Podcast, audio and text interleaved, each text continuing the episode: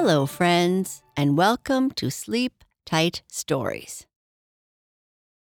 I'd like to say hello to Ruby. Hello to Cameron, who is two, and Isadora, who is eight. Hello to Judah, Sawyer, and Levi, who live in Louisiana. Hello to Abigail Joy Quinn, and hello to Owen. I'd like to say a happy belated birthday to Zoe Zhang from Coquitlam, BC, who turned eight on May 17th. Happy belated birthday to Leland Brown from Redwood Valley, California, who turned seven on May 19th. Happy birthday to Jade, who will be six years old on May 25th. Happy birthday to Addie from Virginia, who is turning seven on May 26th. Happy birthday to Zach Beelman of Duvall, Washington, who is turning nine on May 29th. Happy birthday to Isadora, who will be turning three on May 29th. And happy birthday to Sarth, who turns six on May 29th. Happy birthday to you all. I hope you all have a wonderful day. Shoutouts and birthday wishes are one way we give thanks to our supporters. If you would like to support us and receive more bedtime entertainment like this, all ad free, please visit our support page at sleeptightstories.org/support. Thank you. I'd like to say thank you to Kate and Ella for suggesting the topic of this story. Welcome to the Stratford Academy for Cats and Dogs. A new student has arrived who just doesn't seem to belong. All the cats and dogs can't believe this student got into the school. They just don't belong there. The schoolmaster introduces the new student, and everyone is shocked. The new student is there because of their artistic ability. But will they be able to fit in? The Stratford Academy for Cats and Dogs. The large double oak doors opened and the stern schoolmaster stood at the ready to welcome the students to another day at Stratford's Academy for Dogs and Cats, or the Snooty School, as many locals like to call it. Ms. Corbin stood tall and blew the whistle that signaled that all the students waiting outside were welcome to start the procession to the auditorium where each day for the students begins. Come, come, hurry along now, students, boomed Miss Corbin. Lulu, stop sniffing Roger's butt. There will be time for that nonsense at break. Luffy, now is not the time to clean your face. Hurry along now. Buster, we have bathrooms for a reason. Disobeying Miss Corbin was not advised, and those few that did found themselves wearing the cone of shame for the rest of the day. Try wearing one of those cones when you are just a kitten. Eventually, all the students walked up the long stone steps, through the open doors, and down the hallway adorned with the pictures of the many successful students that the school produced over the years. Among them was Harlow, a labradoodle who invented hypoallergenic treats for dogs. Across from him was Fluffy, a British shorthair who went on to dance with the Royal Cat Ballet. Framed within a purple velvet frame was Axel Rose, a beagle whose howling tunes regularly made music's top of the charts and whose paintings were now on display at the Museum of Modern Art. At the end of the hallway, overlooking all the other pictures and the students who walked down the hallway, was Gunner, a Siamese cat who served as drill sergeant with the Princess Patricia's infantry during the First World War. Many of the students privately thought that Ms. Corbin, though a dog, might be the reincarnation of Gunner. As the students gathered to hear today's announcements, the great doors behind them closed with a loud thump that reverberated throughout the hall. There was no escape now, was what was on many students' minds whenever they heard that sound. Okay, students, said Miss Corbin, speaking so loudly into the mic that it squeaked with feedback. Or maybe the mic was just protesting her loud voice. Good morning and welcome. It is Monday and a new day, and you can smell the freshness of the week and the enthusiasm for learning throughout the auditorium. Unfortunately, we can smell something else. Mr. McIsaac, would you mind cleaning up the accident at the back of the auditorium? It would seem one of our Labradors made a mess. Thank you. I won't keep you this morning as I just have a couple of announcements and a special introduction. For those of you on restricted diets, the kitchen has informed me that the special menu is back with many options available for you. I believe that lunch today is corn chow. There was a quiet groan throughout the auditorium. Next, I would like to remind you that submissions for the painting competition are due tomorrow. We are going up against Birchwood this year, and I would like to see us take home the trophy after last year's surprise loss. Now, I would like to introduce you to our latest member of the Stratford Academy family, a transfer from Kensington Intermediate, Fuzzy. Fuzzy, would you stand up for a moment so all the other students recognize you when they greet you in the hallway? Fuzzy stood up and the auditorium was even more silent. Then the murmuring began. How did he get in here? said Buffy, a white poodle who always wore a pink bow tie. He doesn't belong in this school, snapped Stella, a Saluki, who wore a diamond encrusted collar. Is that what I think it is? A fox? In a school for cats and dogs? Will he eat me? said a small tabby cat. How could a fox, I mean, don't they live in the woods, possibly fit in here? said an Irish setter.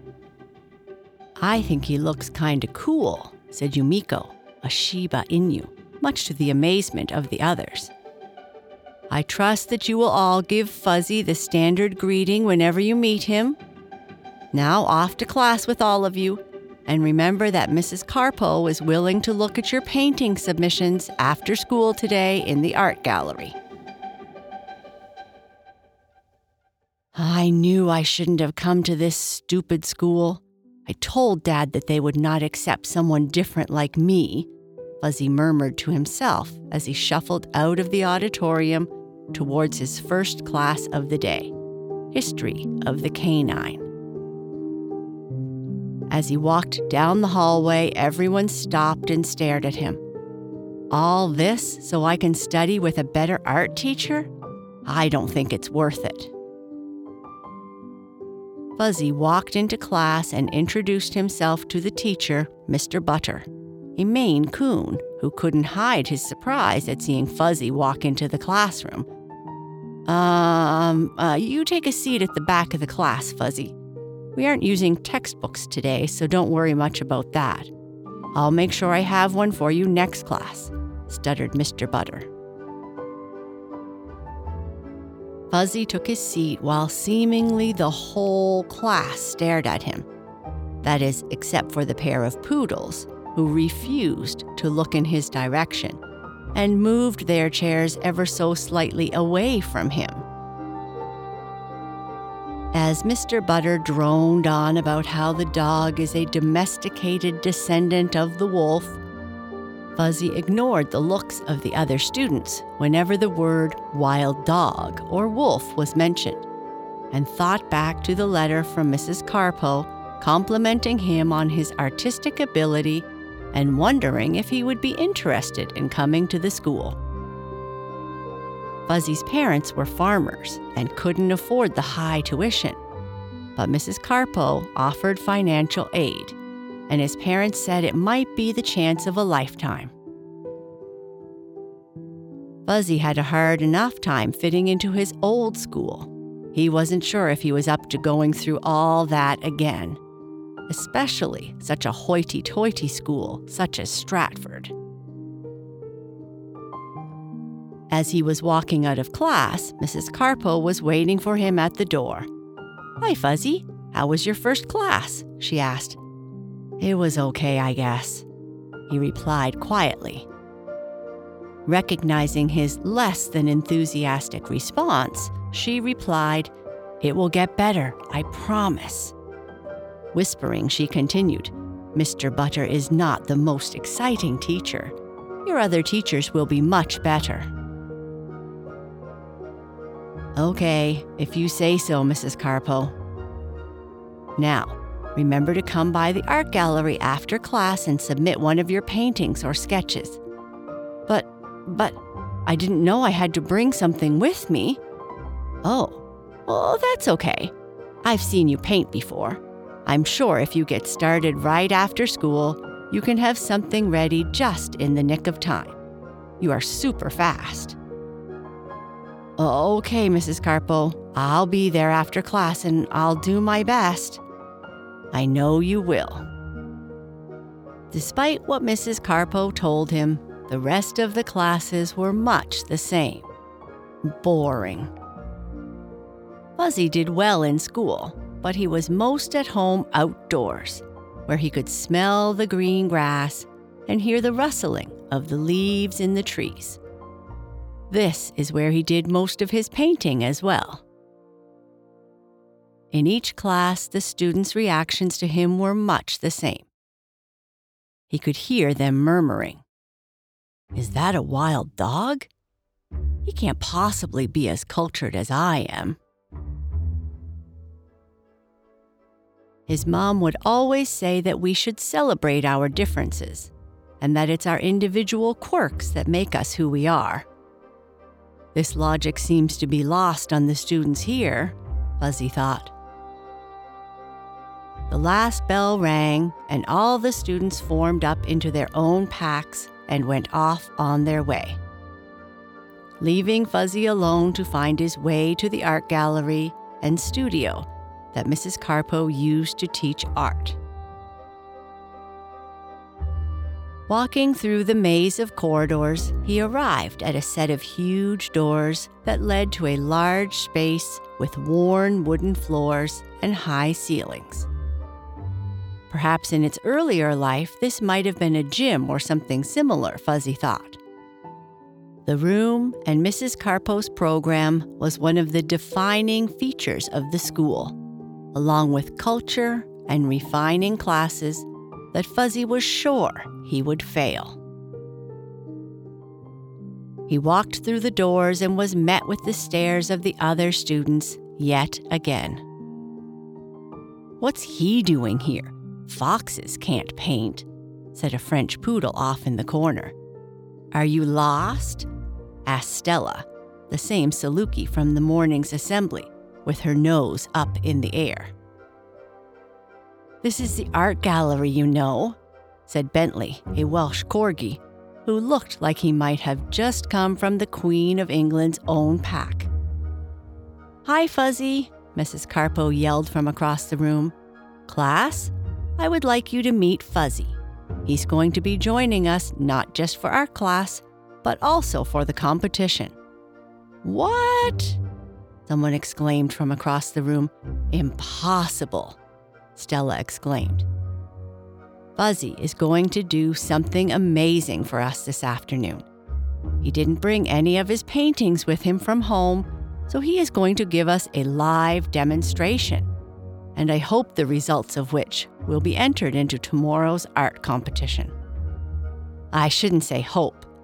I know what Fuzzy creates will be amazing, proclaimed Mrs. Carpo. The rest of the group of students stood there with their jaws wide open, unsure what they were hearing. A few of the larger dogs drooled on the floor. Are you okay to start, Fuzzy? I have set up a canvas for you over here in the middle of the room. Clearing his suddenly dry throat, Fuzzy said, Yes, I guess I am.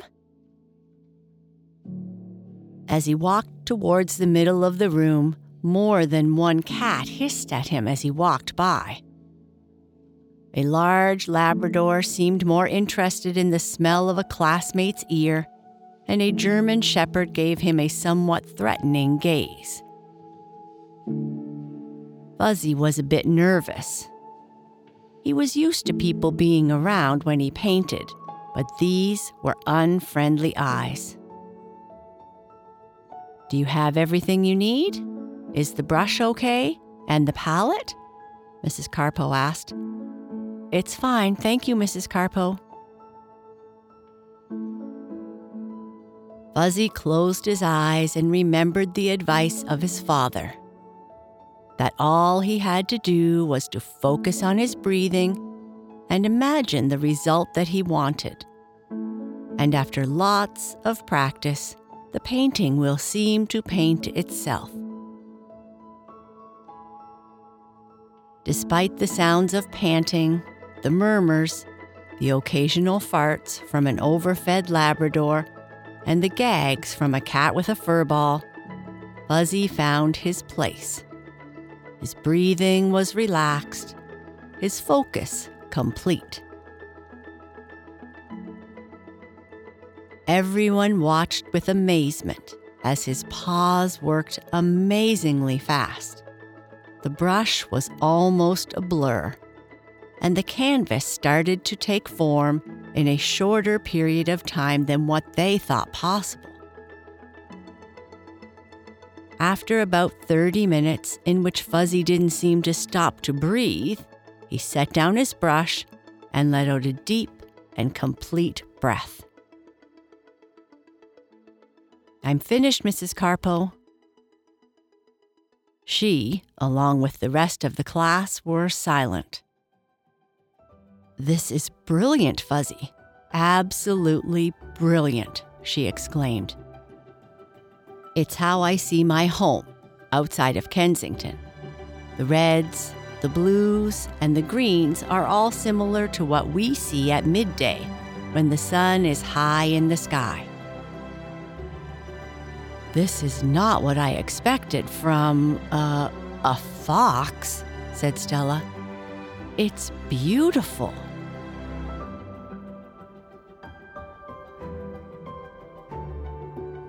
And that is the end of this part of our story. Good night. Sleep tight.